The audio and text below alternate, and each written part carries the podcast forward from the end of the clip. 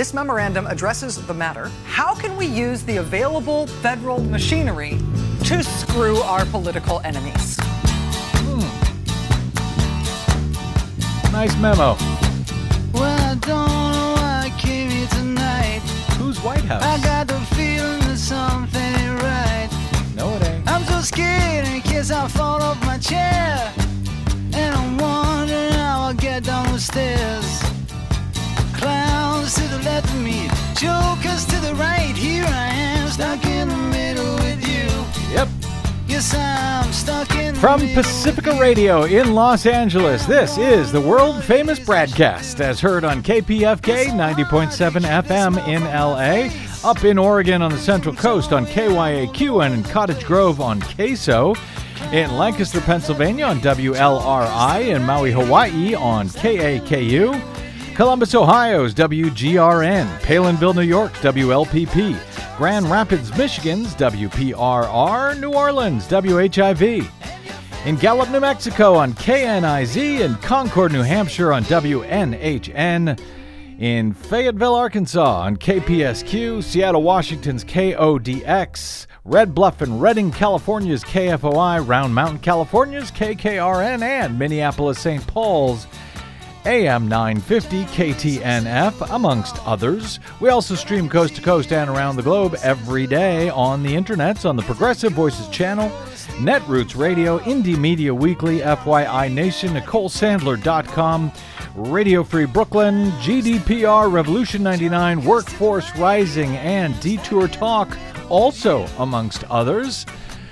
Blanketing Planet Earth five days a week. I am Brad Friedman, your friendly investigative blogger, journalist, troublemaker, muckraker, and all around swell fellow. Says me from bradblog.com. Thank you very much for joining us today. For if nothing else, Desi Doyen will be joining us with the Green News Report so a little bit later. Bringing a little ray of green news sunshine. As we learn that the lie uh, that the Interior Department uh, Secretary Ryan Zinke told when he took office that the administration would not sell off our public lands, we learned, uh, well, it turns out to be a lie after all. Surprise! As the uh, Interior Department, yes, plans to sell off our public lands.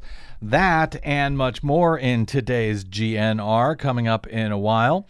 Uh, but first, Rachel Maddow of MSNBC opened up her show on Wednesday night with a reminder of a landmark event that was, of course, a White House secret at the time, 47 years ago this week, when Richard Nixon's White House counsel drafted the first memo in what would become Richard Nixon's infamous enemies list. August 16th is the anniversary of this amazing document. Uh, you can see at the top there, it is dated August 16th, 1971. And then it says the top line on the left there, underlined, all caps, confidential. Memorandum, subject, dealing with our political enemies. This is a memorandum um, written on this date in 1971 uh, by a man named John Dean when John Dean was working as White House counsel to President Richard Nixon. So the job Don McGahn has right now for Donald Trump, John Dean had that job for Richard Nixon, and in that capacity, he wrote this confidential memorandum.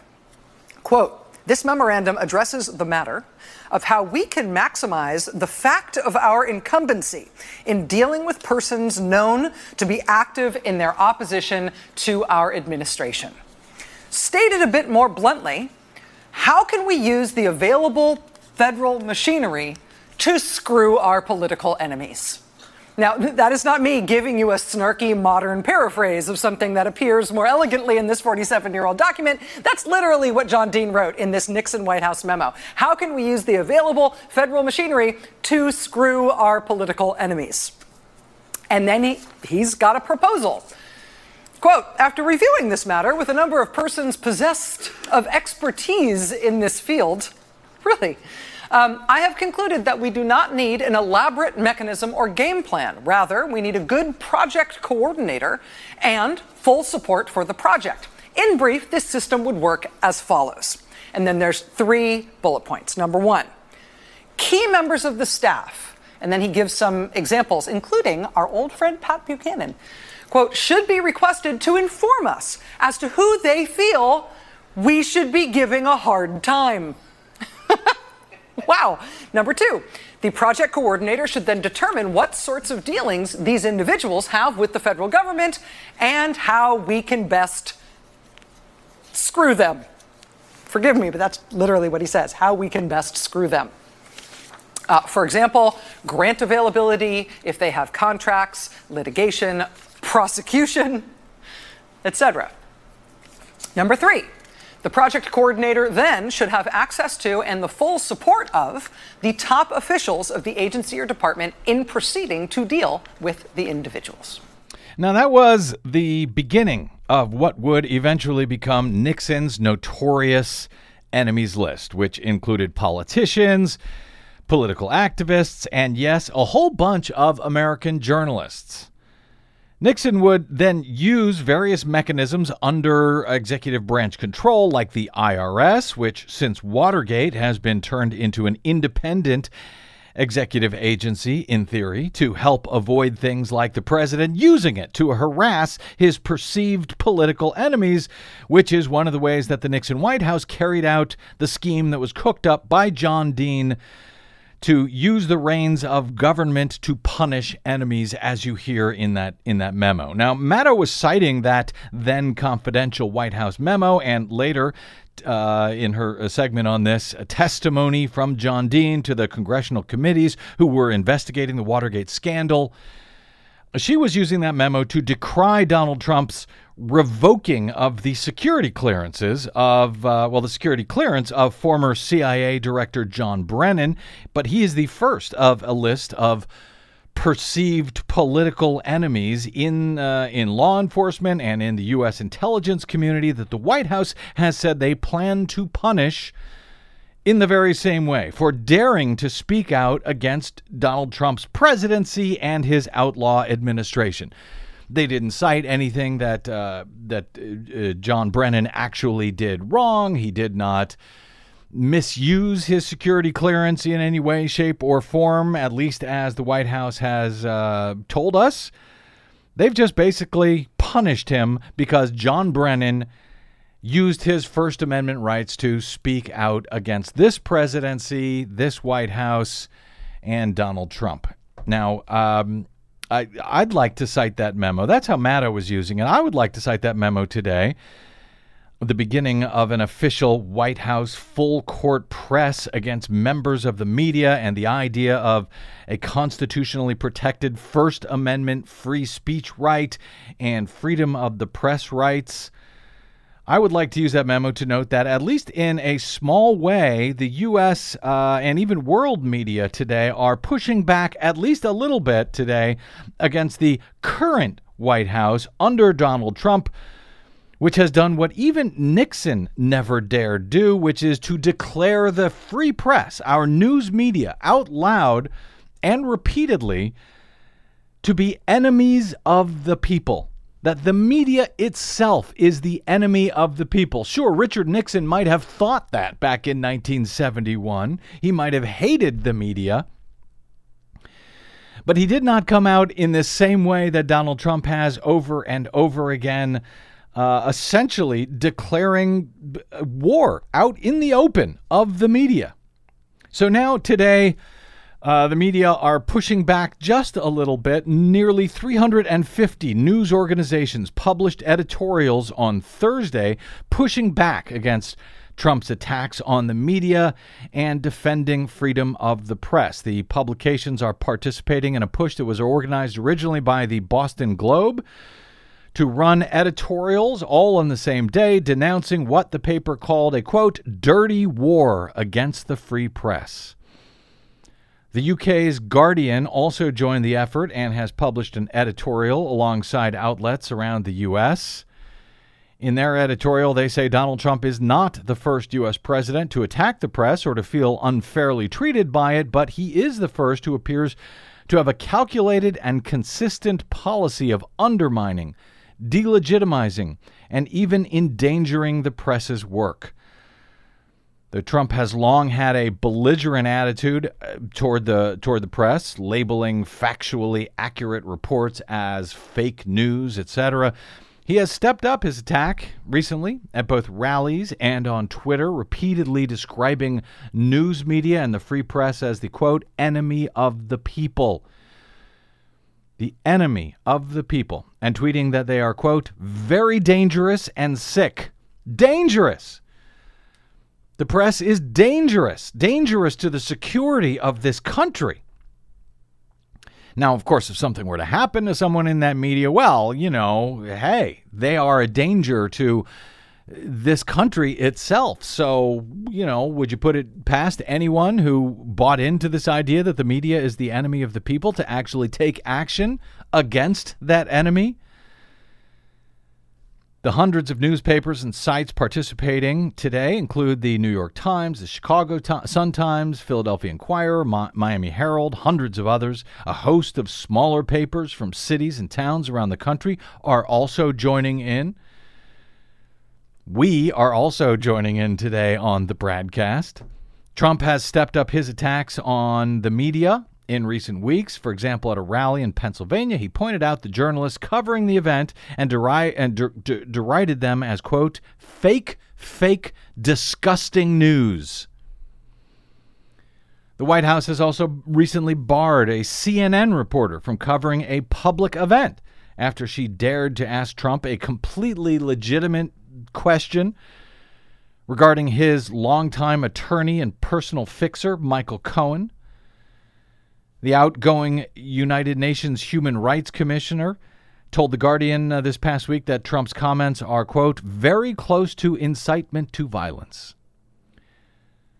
The rhetoric, he said, could easily lead to harm being inflicted on journalists just going about their work. The Guardian says they stand with the U.S. press in uh, their efforts to maintain the objectivity and the moral boundaries that this president, like so many others in more dangerous parts of the world, is doing so much to destroy. Now, while Donald Trump may hate free speech and hate a free press, I don't suspect he'll have any more success in actually changing our constitutional First Amendment rights in any major way than Richard Nixon did, and hopefully Trump will eventually find the same or worse fate the, than the one which befell Richard Nixon for his authoritarian behavior and transgressions and undermining of what most of us believe to be presidential decorum and, yes, American values. But where Nixon's attack on the media was a bit more discreet, at least he had the decency to use confidential memos, I guess, Donald Trump has been right out there in the open. And because his supporters are so wildly gullible after so many years of conditioning by right wing wingnut propaganda news outlets undermining the validity of actual facts reported by a, yes, often flawed, often very flawed American media because they have been conditioned by the right wing outlets. Uh, those supporters, it seems, are ready to toss over any pretense of defending the U.S. Constitution, as they used to pretend to care about, in order to join Trump's war against the media, who he now describes as the enemy of the people a dangerous escalation, as far as I see it, of long-time rhetoric against what the right had long decried as simply the liberal media, but now they are the enemy of the people, and not just to Trump, but to now a, a majority of his followers. A majority of his followers believe that the media are the enemy of the people. A majority of Republicans say they believed the news media is, quote, the enemy of the people rather than, quote, an important part of democracy. This, according to a new poll released this week. The poll is from Quinnipiac University. It shows that 51% of GOP respondents now identify with Donald Trump's, quote, enemy of the people line. The poll showed just 36% of GOP respondents called the news media an important part of democracy. Just 36%. a much smaller share uh, than any other group listed out by Quinnipiac. Only 5% of Democrats and 24% of independents called the news media the quote enemy of the people. That compared to 91% of Democrats and 65% of independents uh, who said that uh, the media is, quote, an important part of democracy. Overall, Tuesday's poll showed 26% of respondents said the news media is the enemy of the people. So when you factor in all of those Republicans into the population as a whole, I want to say just 26% of respondents uh, think the news media is the enemy of the people. That still seems like a large number, but of course, that's largely due to all of those Republicans who feel that way. 65% of the public at large uh, said that uh, the media is an important part of democracy. 10% say neither or they don't know. Out of all these subgroups in the poll, only self identified Republicans had more, and in this case, a majority who felt that the media are the enemy of the people. And this is a this is a major pollster and a sizable poll. This is Quinnipiac, and it took a, a, a, large sampling of more than 1,000 1,175 voters from August 9 through August 13. A June poll from Quinnipiac on the very same question saw 42% of Republicans saying enemy of the people. In July, that inched up to 45% of the uh, saying uh, enemy of the people. And now 51% of GOP respondents say the media is the enemy of the people. So his repeated and intensifying rhetoric here does appear to be having an effect, at least on his own voters. And I expect this pattern will continue with more of them uh, feeling that way, which is moving us toward a pretty dangerous place in this country, I would say. Now, uh, I should add here one caveat, uh, and and this is a caveat that I think, by the way, should now be applied to uh, all sorts of polls that are finding, for example, you know, 85% of Republicans, or whatever ridiculously high number we're at now, 85% uh, of Republicans support the president and his policies, or even, you know, to polls regarding elections this November. Now, I'm not a pollster, so I do not know for sure, but I believe that it is quite likely that the po- that the pool of voters who are now willing to identify as Republican is smaller and smaller and smaller. So those willing to call themselves Republicans anymore are you know, anyone who's left willing to admit they're Republican are now pretty strident Trump supporters, I would think, overall. And I think it's unclear to me whether or not the pollsters have adequately adjusted their uh, their poll modeling to account for that. Does that make sense, Des? Oh, it totally I, makes sense when you can actually look at the number of people who say, I no longer identify as Republican. It is hard to to settle on what those exact numbers are. But you know, when it, it's it's also difficult to put that into the methodology of that poll. Well, and the, because the polls are probably still using the same mix of Republicans and Democrats when they come you know come out with these polls, and you know then when they have these subsets of well, here's what only the Republicans. Uh, have to say, well, these are going to be the most strident Republicans who have not left the party, who are not embarrassed now to claim that they're uh, that they are Republicans. So, you know, uh, it, it may take much longer to find that same number of Republicans that are included in, the, in these polls that they used to use. Uh, and yet they're still using the same mix of Republicans and Democrats and independents in their overall uh, pools. So, if so, you know, we may have a case where our polling is now entirely broken. I don't know. We'll find out as we head into the uh, 2018 midterms. Our poll numbers may be entirely off. We may find that Republicans do far worse than they are currently predicted to do this year because of the change in the pool of Republicans, of self identified Republicans who are out there. I don't know, and I certainly wouldn't count on that happening, but that could become the pollsters' excuse, uh, you know, regarding a blue wave, if in fact a larger than expected blue wave hits this November. But we will see.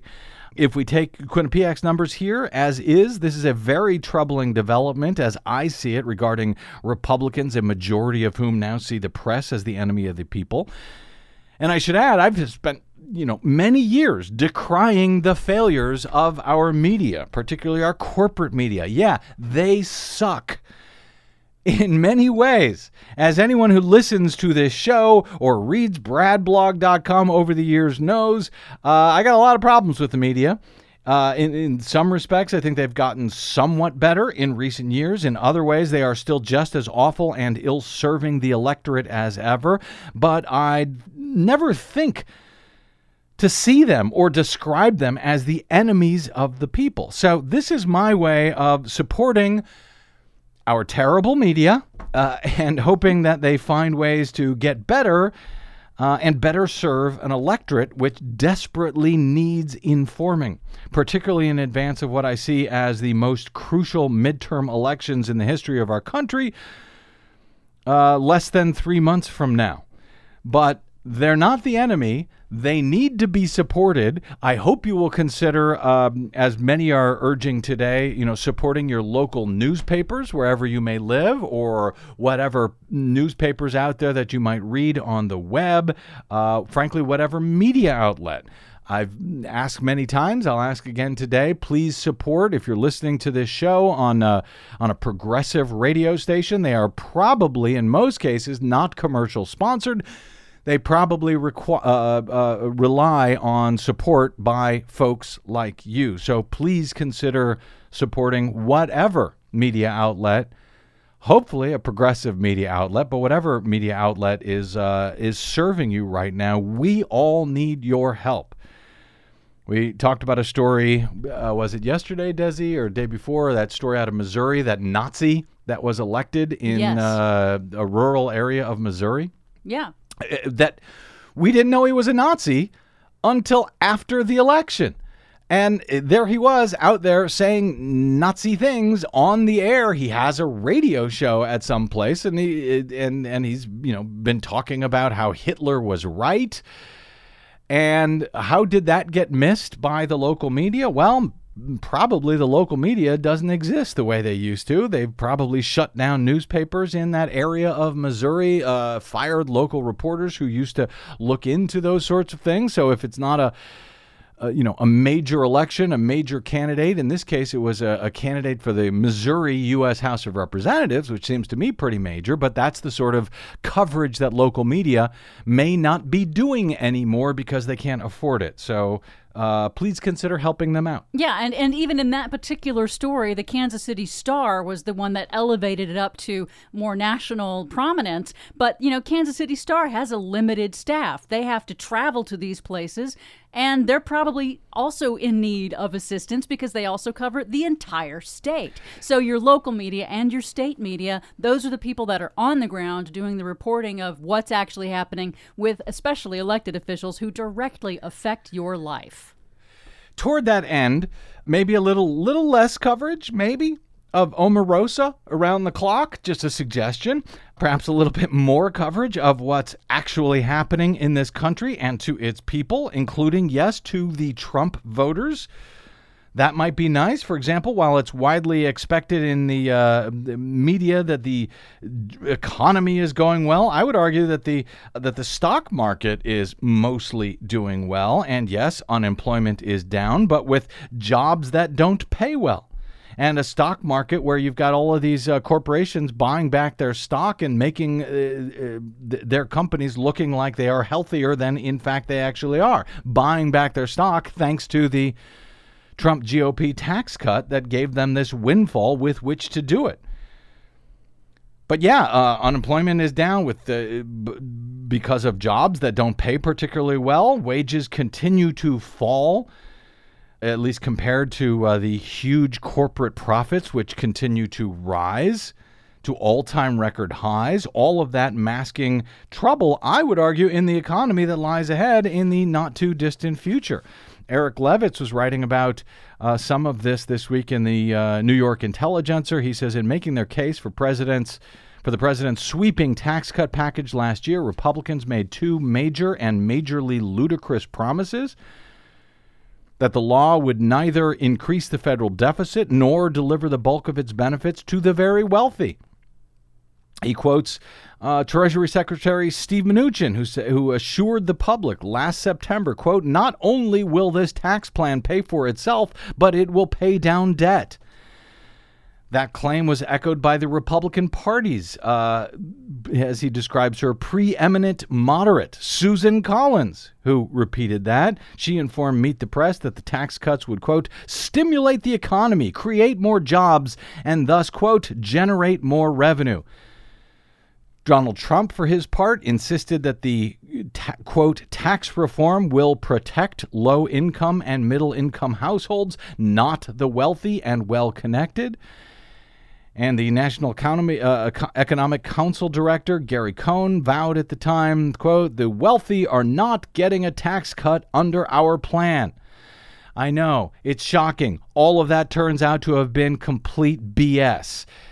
And the recent numbers from the nonpartisan Congressional Budget Office and elsewhere continue to reveal what a massive lie to the American people that that was, in fact.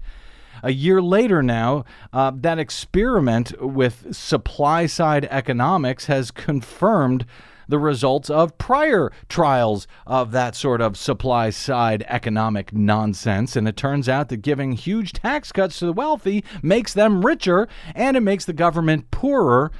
And ordinary Americans, more or less, uh, will, well, they'll either be unaffected by that, they won't get any wealthier, or they will end up losing via cuts to social spending or public investment. The Congressional Budget Office now projects the federal deficit will climb by 39% this year thanks to those tax cuts.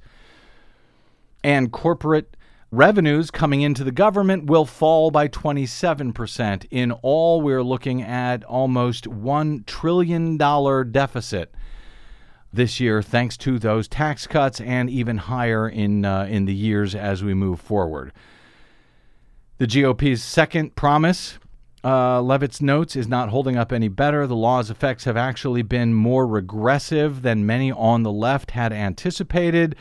Although the idea that corporations would share their tax breaks with workers was always dubious, it was plausible that the law would produce a fiscal stimulus that tightened the labor markets and lifted wages. Well, unemployment has, in fact, fallen uh, to decades lows. However, the inflation that has been unleashed by Trump's deficit spending has actually resulted in a decline in real wages. That's right, those forgotten men and women in the middle class who Trump had promised to remember and who were told that they were going to do very well by this Trump GOP tax cut, they are actually now making less than they made before the tax cuts.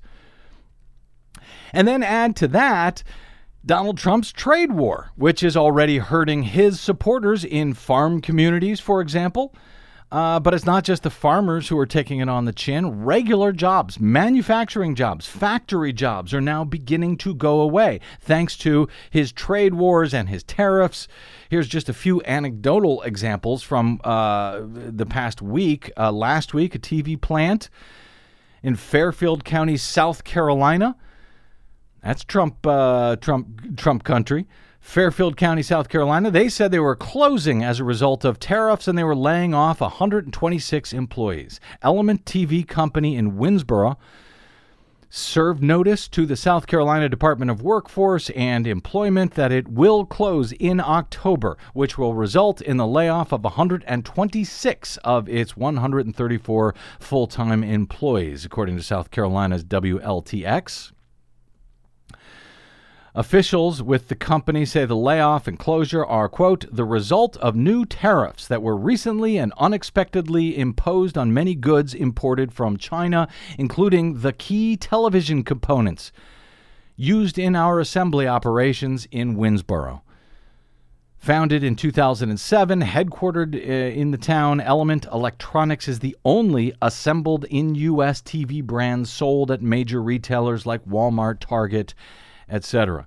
Now, a few hours after WLTX ran their story on the uh, on the company's official notification to the state that they planned uh, to shut down their plant and uh, have all these layoffs, something appears to have happened and the company sort of changed their story for some reason, slightly, after make, giving official notice to the state. A few hours later, after the story was published by WLTX, they posted this on their Facebook page, quote, "Thank you to everyone who has expressed concern for the well-being of our South Carolina teammates who are at risk of layoff." as a result of the trade war related tariffs on our television parts. As we are the only USA assembler of televisions, we believe the inclusion of our parts on the list of effective uh, of affected products is accidental and resolvable. Element is now working hard to have our parts removed from the tariff list, and we remain hopeful that the closure of, so- of our South Carolina factory will be avoided. We expect to successfully remove our parts from the tariff list and save our U.S. factory and impacted jobs. Again, thank you for your concern and support of Element. So they now say they hope it will be uh, temporary, this shutdown, and that they will somehow be able to reopen in three to six months, but they can't commit one way or another uh, to any certainty at this point. Well, those lucky workers, they get to wait for three to six months to find out what's going to happen with their if, jobs. if anything happens. And you know, I this smells a lot like uh, someone in the White House saw this and say, "Hey, let's let's find whatever the parts that they use that." Uh, are on this list and let's get them off the list. We're, you know, going to get bad publicity from this. Well, sure. It's like courtiers going to the king and supplicating him for an exemption from his crazy tariffs. Now- so as long as you've got a company that will uh, that has some kind of pull at the White House, you might be lucky, but it shouldn't be that way. This was last week, uh, this uh, story about Element TV. This week, another manufacturer is announcing that the trade war is forcing them as well to close their American plants and lay off workers. A manufacturer of storage safes is closing its two Chicago area factories and moving operations to Mexico. That's right, the American jobs are going to Mexico because of the Trump administration's tariffs on metal from China, according to the Chicago Tribune. Stack On Products plans to lay off 128 people at its facility in north suburban Wauconda. No, not that Wakanda. Ah, there's, bad. apparently, there's a Wakanda in uh, in Illinois. Who knew? but not the right kind of Wakanda. Oh well. Wakanda forever. And 25 people at its uh, McHenry plant will also be laid off when both facilities close on October 12. The decision to reload o- relocate operations to Juarez, Mexico, was made about two months ago when Donald Trump announced tariffs on numerous goods and materials from China as well as from other countries. Al Fletcher, the human resources director for Alpha Guardian, the Vegas based parent company, said Mr. Trump is part of this. That, of course, referring to the uh, tariffs on $34 billion of Chinese technology goods and 3 billion of Chinese steel and aluminum, and uh, the proposal for another 16 billion at least. In fact, Trump has threatened to uh, impose tariffs on some $200 billion of goods coming from China. And uh, China is already retaliating with similar tariffs in response. This uh, company, Stack On, which has operated in the Chicago area for 40 years, makes storage products from toolboxes to gun vaults that are sold at Walmart and other mass retailers. Well, they've operated in the Chicago area for 40 years, but maybe not for much longer. Its only U.S. factories were those two in the Chicago areas area, and the uh, layoffs affect manufacturing jobs, warehouse jobs, and office staff. So all of this is just months before an election where Republicans are touting their tax plan uh, and the great economy, and Trump is ramping up his trade wars at the same time, and the American uh, working class is actually losing wages and beginning now to lose their jobs entirely thanks to what Republicans are doing here. So, yes, Mr. President, um, who is the enemy of the people again? Take a quick break and we will come back with more on the BradCast. Uh, yeah, I'm running late, so what we're going to cover next, I don't know. We will find out right after this. I'm Brad Friedman. Don't go away.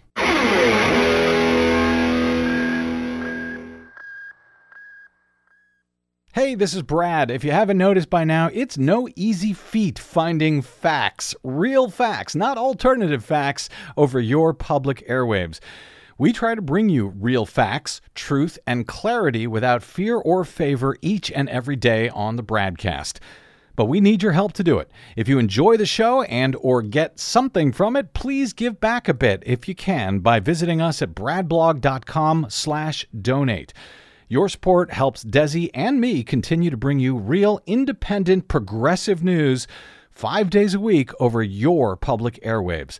We simply can't do it without your help, and that help is needed more now than ever. Please stop by bradblog.com slash donate today to make a one time donation or, even better, automated monthly support. It'll take you about 60 seconds, and you can rest easy knowing that we'll be here every day making sense of it all, or at least trying to. That's bradblog.com slash donate, and thanks.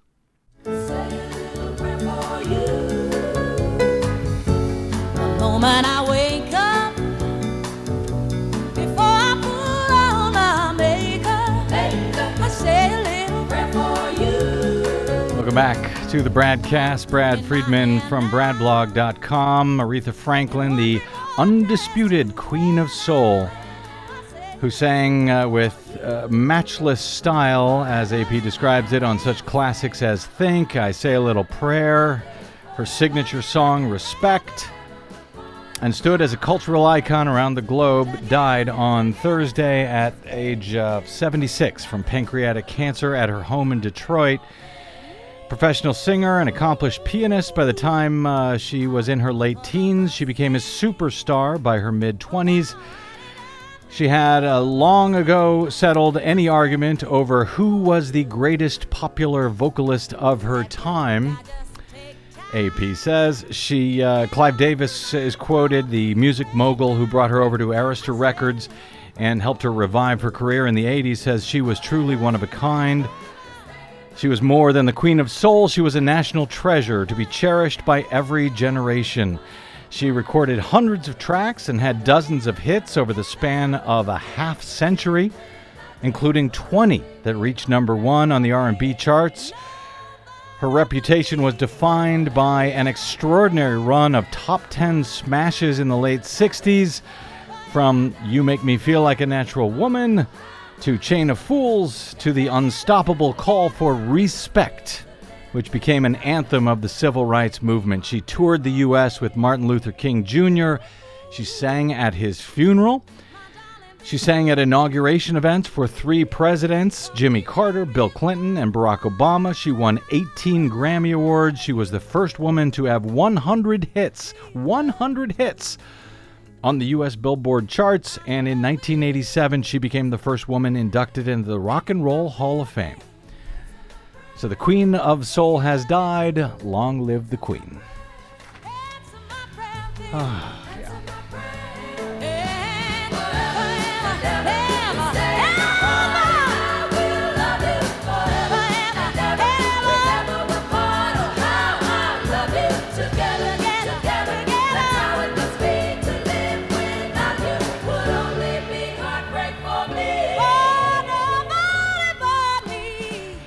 All right, let me uh, try to get to one more story here uh, before we uh, come back with Desi Doyen in the Green News Report and all the trouble that she will cause, as she does. As one does. Uh, last month, and, and I had been trying to get to this, but uh, well, now we have reason to get to it again. I was trying to get to this last month, but CNN had reported at the time that Donald Trump's proposed military parade could cost as much as the canceled military exercises with South Korea that he described at the time as, quote, tremendously expensive. That's what he said when he canceled those uh, military exercises after his meeting with North Korea's Kim Jong un and uh, canceled them without bothering to notify his own military chiefs first. Three defense officials said at the time that the parade, which is currently scheduled for November 10, this thing may actually happen and actually happened just four days after the midterm elections on November 10, a military parade in Washington, D.C. Um, anyway, last month they estimated that it would cost approximately $12 million, according to CNN. The Pentagon said earlier in July that the now canceled war games, as Donald Trump called them in South Korea, were estimated to cost $14 million. So tremendously expensive, needed to be canceled and replaced with the parade that nobody in the world wants other than Donald Trump. But never mind that. That was that was last month. That was then. One month later, the parade is no longer estimated to cost $12 million, but as CNBC reports today, the parade will now cost, wait for it, $92 million. $80 million more than initially uh, estimated.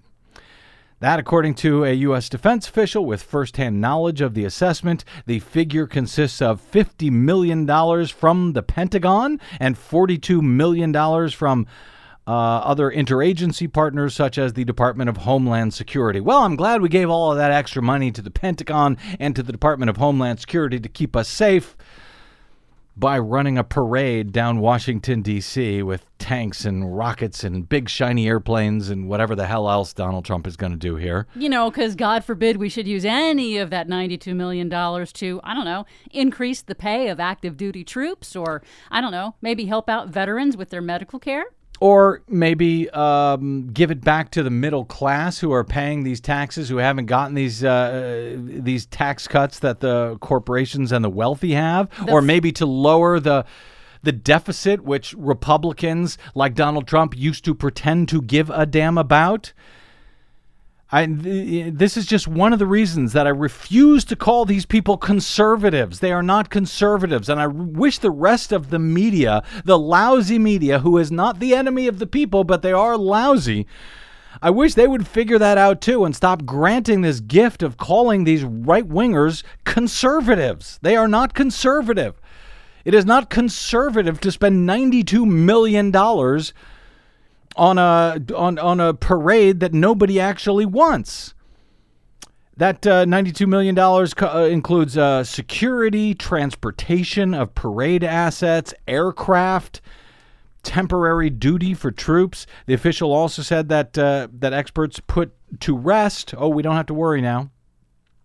They put to rest the concerns about whether the Abrams tanks which weigh in at just shy of 70 tons, whether that would ruin the infrastructure in Washington, whether that would ruin the roads. They say they did an analysis. Who knows how much that cost, but they did an analysis and they found that because of the weights, dist- uh, the uh, vehicle's distributed weight and the track pads, the streets of the nation's capital will not be compromised.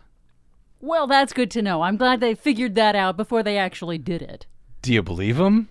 We'll see. Uh, the U.S. has not held a major military parade in Washington since 1991. That was to mark the end of uh, Operation Desert Storm. No, there was never any parade after Iraq. There was never any parade after Afghanistan. Oh, that's right, because we're still in both countries, amongst other reasons. That parade, by the way, in 1991, to mark the end of Operation Desert Storm, that one cost $8 million, and it was paid for with just $3 million in government funds. The rest came from private donations. So that one cost $3 million. This one cost $92 million. And of course, dwarfs the previous estimate of $12 million just one month ago. We're still about three months away from this parade, so who knows what it will be at that point. Uh, but again, the military parade was expected to cost as much as the quote tremendously expensive bilateral military exercises that Donald Trump canceled with South Korea after his uh, summit in Singapore with North Korea's Kim Jong Un. Back when he said, quote, we save a fortune by not doing war games as long as we're negotiating in good faith. That's what he tweeted right after his meeting with Kim Jong Un in Singapore. Jesus Christ, are these people uh, liars, scoundrels, hustlers, con artists, grifters? They certainly ain't conservative. All right, for more uh, lying, hustling, grifting, and con artistry, take a quick break. We'll come back with Desi Doyen and the Green News Report. Straight ahead on the BradCast, I'm Brad Friedman.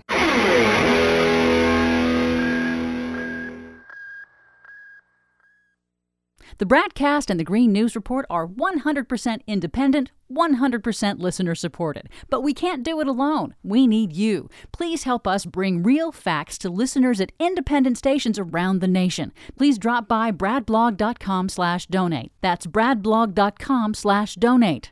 And thanks.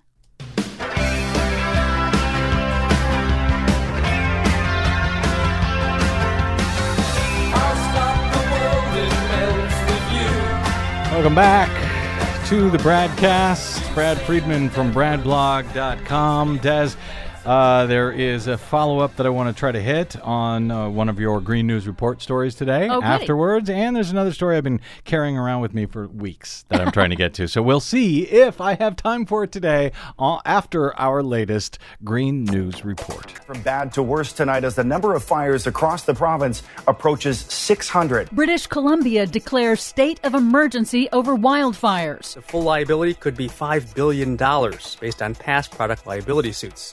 Monsanto's parent company grapples with massive judgment against Roundup weed killer. As far as Puerto Rico is concerned, we have had tremendous reviews. We're doing a great job. 11 months later, the largest blackout in U.S. history is finally over. Mostly. Plus, You can hear it from my lips. We will not sell or transfer public land. All right, surprise! Interior Department readies plans to sell off public lands from Utah National Monument. All of those surprises and more straight ahead from BradBlog.com. I'm Brad Friedman. And I'm Desi Doyen. Stand by for six minutes of independent green news, politics, analysis, and snarky comment. All over California, wildfires are spreading like. They're, they're, they're spreading like something. This is your Green News Report. Anyway, it's a lot of fire.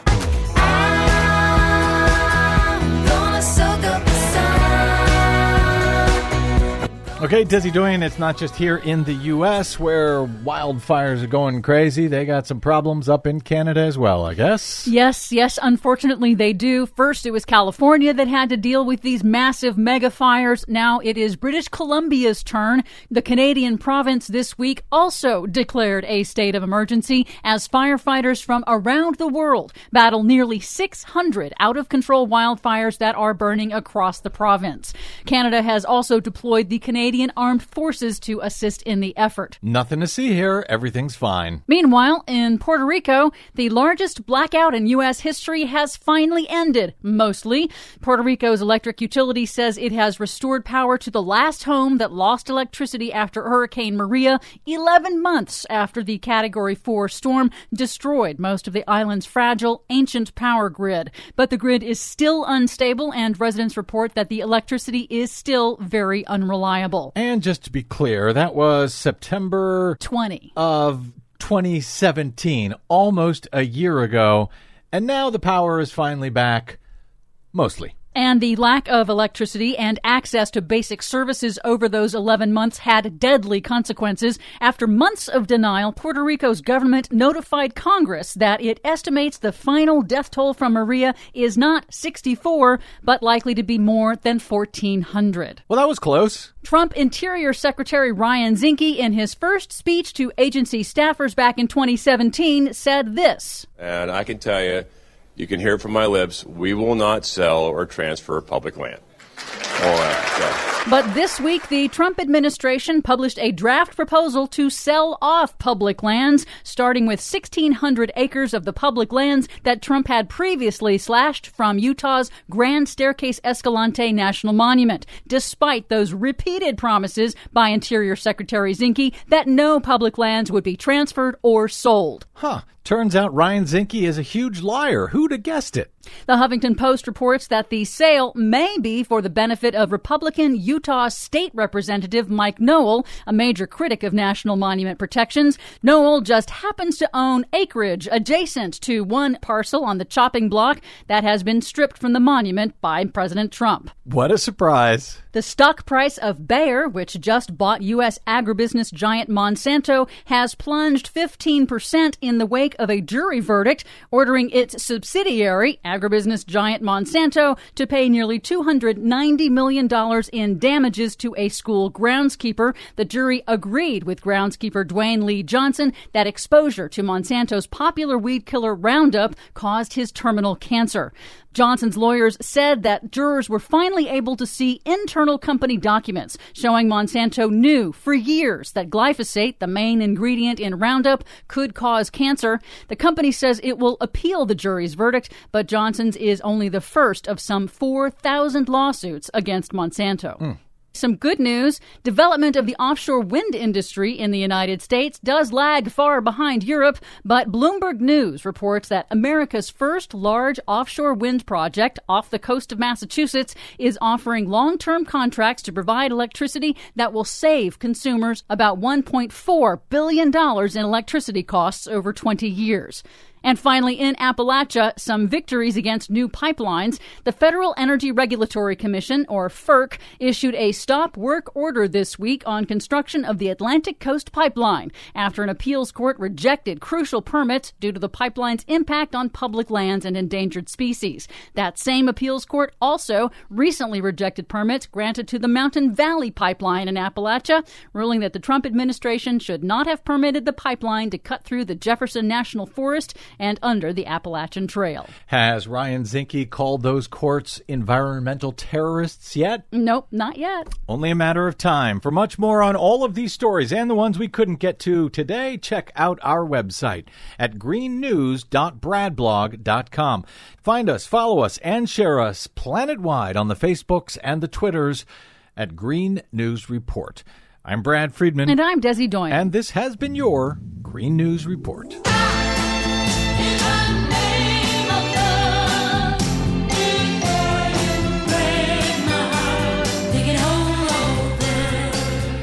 Thank you very much, Desi Doyen. And yes, Ryan Zinke, the Interior Department uh, Chief Secretary, actually called environmental groups, this was just within the past week, called them environmental terrorists.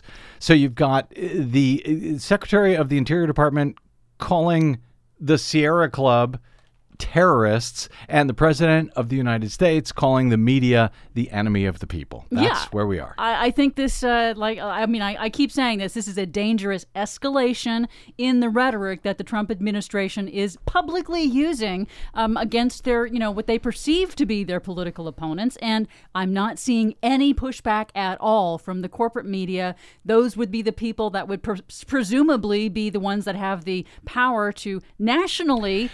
Bring this to the attention of the people and, and, and some accountability for, hey, can you guys knock it off? they're pushing back on what they have been called. They've been called enemies of the people. Right. That they're pushing back on today. But environmentalists being called terrorists by the Secretary of the Interior, that would be a firing offense, I should think, in any other uh, White House. But now. It's not even covered in the media. All right, very quick. Let me see if I can fit at least one of these in. You had mentioned this horrible story about Monsanto and Roundup and the 200 and what was it 89 million dollar verdict against one guy who uh, developed terminal cancer and there's 4,000 more such stories. Actually, it's closer to 5,000 more similar trials that are pending right now. His was fast tracked because he's only 46 and he's not expected to live another couple of months. Well, in addition to all of those people suffering from uh, Monsanto's Roundup, uh, New York Daily News uh, has this story out today. A weed killing chemical found in Roundup, the most commonly used pesticide in the U.S., is also present in some of the country's most popular oat based cereals and snacks. New laboratory testing shows the herbicide glyphosate, which has been linked to cancer by the World Health Organization, was found in 43 of 45 samples of products made with conventionally grown oats, according to the nonprofit Environmental Working Group. I guess that's one of those terrorist groups Yeah, they're that actually Zinke was talking about. they're actually quite venerable. They do extremely good, very scientific work. They uh, they know their stuff. 31 of the samples contained glyphosate levels above what EWG scientists consider to be safe for children. And roughly one third of 16 product samples using organically grown oats also contained traces of glyphosate, though their levels were well below the uh, health benchmark from EWG, according to the report. Last week, a California jury ordered Roundup maker Monsanto to pay 289 million in damages to this uh, man dying of cancer. And this was d- tied back to glyphosate, which EWG actually had uh, been warning about for a long time. In April, nonprofit U.S. Right to Know obtained emails showing that tests conducted by the FDA revealed a quote, fair amount of glyphosate in some foods. However, the FDA has not released any official results yet for some reason. Among the uh, products found to contain glyphosate, uh, N- Nature Banana Walnut Granola Clusters, Cheerios Toasted Whole Grain Oat Cereal, Quaker Old Fashioned Oats. Those were among the products that contain the highest level of glyphosate, according to EWG. So good luck eating tomorrow. All right, one do I can I do finally? All right, I've been trying to get to this forever. I think even before Scott Pruitt over at the EPA resigned, but nearly $10,000 of uh, office redecoration that you know about that was reported uh, included the purchase of a desk for his staffers that the staffers feared was contaminated by a toxic chemical. Email interactions between EPA staffers first reported by Politico, showed that aides worried about the potential health effects of formaldehyde found in this desk that they had, were purchasing for Scott Walker's remodeling of his uh, not Scott Walker, Scott Pruitt's remodeling of his office. The fears they raised came just months before the EPA blocked the release of a, of a report highlighting the dangers of formaldehyde exposure in drinking water. Oh, the irony. So they didn't want to let the public know about it, but when it came to Scott Pruitt and his safety, they were very concerned about it. According to the emails, uh, which were released through a FOIA request, staffers worried about a safety warning that was placed on the desk from California, which classifies formaldehyde as a carcinogen. They were so concerned about the warning that the ac- acting deputy chief of staff at the time reached out to an EPA career official serving as acting head of EPA's Toxic Chemicals Office for advice. He wrote in the email, Sorry to bother you with this, but we need some help. The desk the administrator wants for his office from Amazon has a California Proposition 65 warning. What I'm asking is can someone in your area tell us whether it is okay to get this desk for the administrator related to the warning? Protections for Pruitt, but not for the public. Uh, yeah, they were so worried about uh, the warning about formaldehyde for Pruitt, but not for everyone else, apparently. They are the EPA. You'd think they might have some interest in looking into what we do out here uh, regarding Prop 65 in California and that warning to find out if there's something to it. But they didn't. But they didn't, at least not for the public, just for Scott Pruitt. So this sort of tells you everything you need to know about this administration and uh, their interest in protecting the people. That protection part of the Environmental Protection Agency. It is unclear whether or not that desk was ultimately purchased for Pruitt's office, who has since been fired. Alrighty then. Thank you very much, uh, Desi Doyen, our producer, and to all of you for spending a portion of your day or night with us. If you missed any portion of today's show, download it anytime for free at bradblog.com. Drop me email. Always good to hear from you. I am bradcast at bradblog.com. On the Facebooks and the Twitters, I am the Brad Blog. And of course, my thanks to those of you who keep us uh, up on the airwaves, even though we are the enemy of the people by stopping by bradblog.com slash donate. That's it. Angie Coiro's in for us on the next thrilling BradCast. Until we meet again, I'm Brad Friedman. Good luck, world.